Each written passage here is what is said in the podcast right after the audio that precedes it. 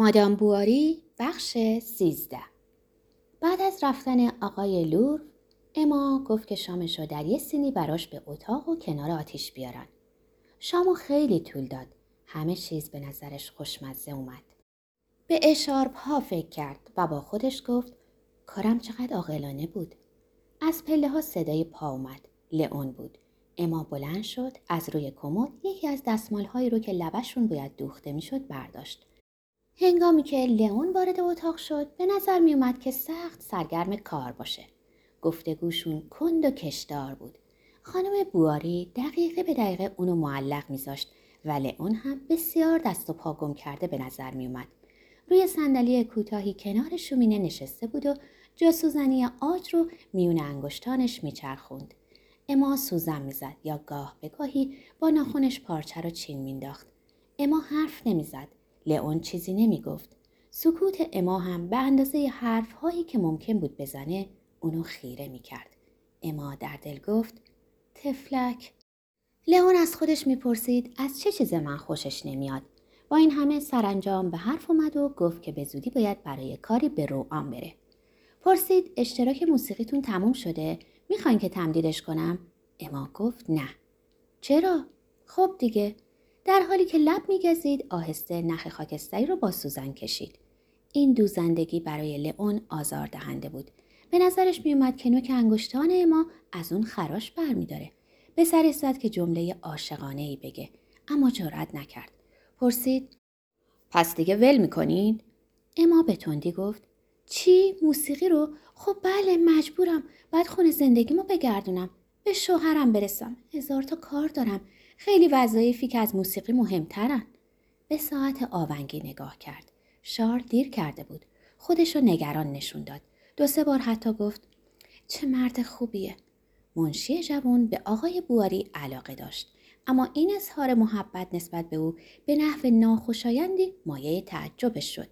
با این همه اون هم به تعریف از شارل پرداخت و گفت که همه و به ویژه داروخانه‌چی در ستایش از او هم نظرند. اما دوباره گفت بله، آدم خیلی خوبیه. منشی گفت البته و حرف رو به خانم اومه کشاند که شیوه بسیار بلنگارانش در لباس پوشیدن معمولاً مایه خنده هر دوشون میشد. اما حرفش رو قطع کرد که چه ایرادی داره؟ مادری که باید یه خانواده رو بگردونه که دیگه در بند رخت و لباسش نیست. و دوباره سکوت کرد. روزای بعد هم به همین صورت بود. گفتار و رفتارش به کلی تغییر کرد. می دیدندش که به خونه زندگیش علاقه بسیار نشون میده. دوباره مرتب به کلیسا می رفت و با خدمتکارش بیشتر سختگیری می کرد. برت رو از پیش دایه به خونه آورد. وقتی مهمون می اومد، فلیسیته اونو به اتاق می آورد و خانم بواری دست و پاشو برهنه می کرد و به مهمونا نشون می داد. می گفت که بچه ها رو می پرسته. می گفت که بچه مایه تسکین اوست. شادش می کنه، دیوونش می کنه و نوازش هاش رو با گفته های شاعرانهی همراه می کرد که برای کسانی غیر از اهالی یونویل می توانست یادآور ساشت نوتردام پاریس باشه. وقتی شارل به خونه می اومد، دمپاییاش کنار خاکستر بود تا گرم باشه. جلیقه هاش دیگه آستر کم نداشت، همچنان که دیگه پیرهنی هم نبود که دکمش افتاده باشه و لذت می برد از دیدن شب کلاه های کتانی که در اشکاف در چند دسته روی هم گذاشته شده بود. اما دیگه مثل گذشته برای قدم زدن در باغچه رو ترش نمی کرد. هر پیشنهادی که شارل می داد حتما پذیرفته می شد. حتی وقتی که اما نیت کارهایی رو که بدون یک کلمه اعتراض از اونا پیروی میکرد حدس نمیزد. بعد از شام شارل کنار آتش میلمید. دو دستش روی شکمش میذاشت و پاهاش روی نرده شومینه میذاشت. گونه‌هاش از اثر هضم غذا سرخ و چشماش از شادکامی خیس بود.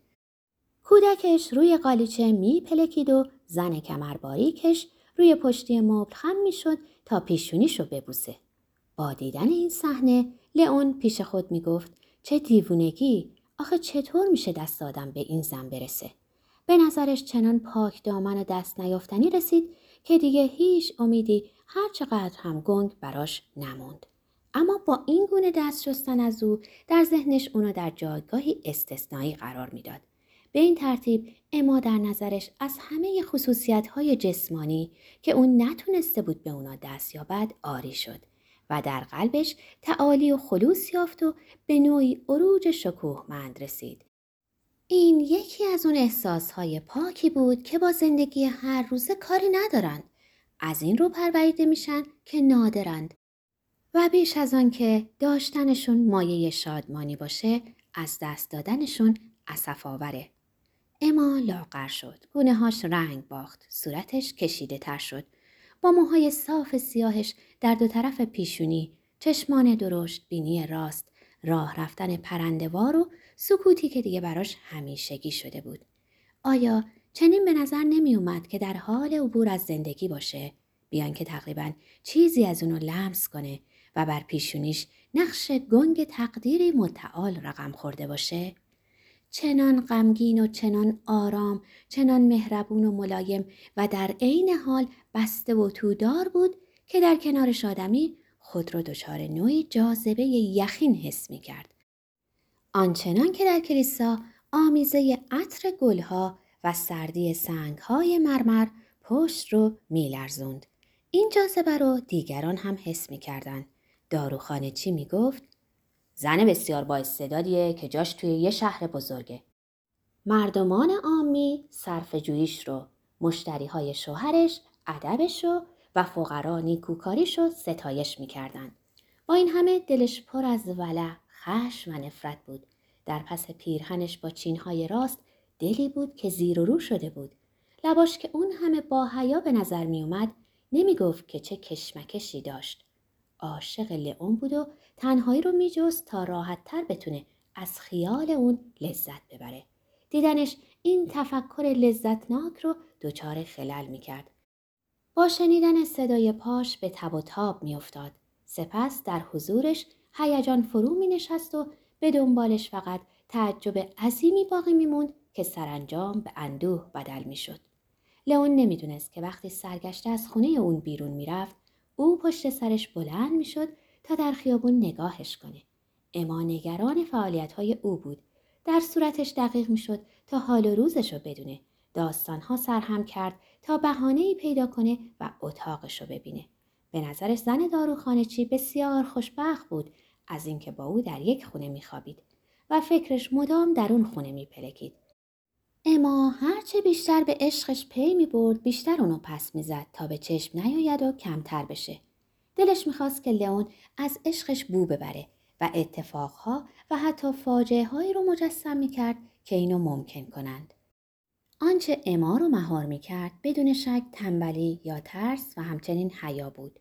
فکر می کرد که اونو بیش از حد تارونده، دیگه فرصتی نمونده و همه چیز از دست رفته. سپس غرور، شادی از این که بتونه با خود بگه پاک دامنم و در آینه خودشو با حالتی از تسلیم و رضا نگاه کنه و فداکاری که به خیال خودش به اون تم میداد تا اندازه‌ای تسکینش میداد. آنگاه کشش‌های جسمانی، حرص پول و غم‌های شور و عشق همه در رنج واحدی در هم می‌آمیخت و به جای آنکه فکر او را از آنها برگردونه، بیشتر به طرفشون می‌کشانید. از درد و رنج تحریک می شد و در همه جا به جستجوی فرصت چشیدن اون بود. از غذایی که خوب ارائه نمی شد یا دری که نیمه باز می موند به خشم می اومد.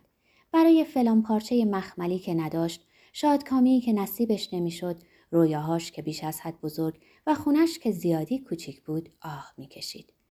چیزی که سخت آزارش می داد این بود که به نظر نمی اومد شارل متوجه رنج او باشه. اطمینانش از اینکه شادکامی نصیب زنش میکرد به نظر اما توهینی احمقانه میومد و احساس امنیتش از این وضع به نظر او قدر ناشناسی بود. ببین برای چه کسی پاک دامنی به خرج میداد؟ مگر همون مانع هر نوع شادمانی، علت همه بدبختی ها و همانند سگک نوک‌تیز همه این تسمه هایی نبود که دست پای اونو از هر طرف میبست؟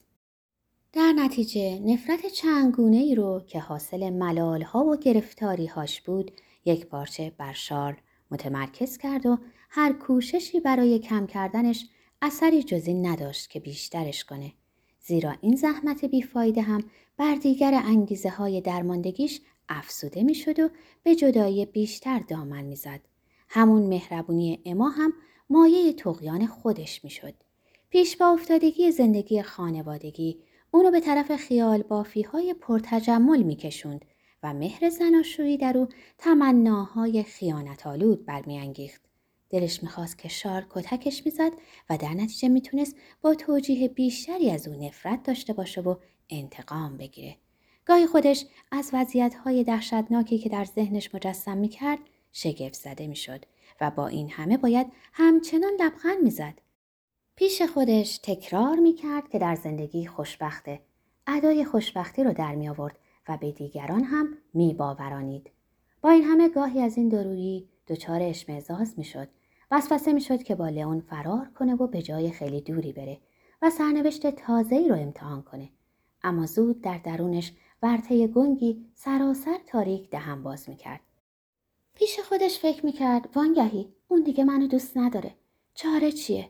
چه کمکی، چه تسکینی، چه گشایشی رو میشه انتظار داشت؟ در هم شکسته و نفس باخته بی حرکت به جا میموند.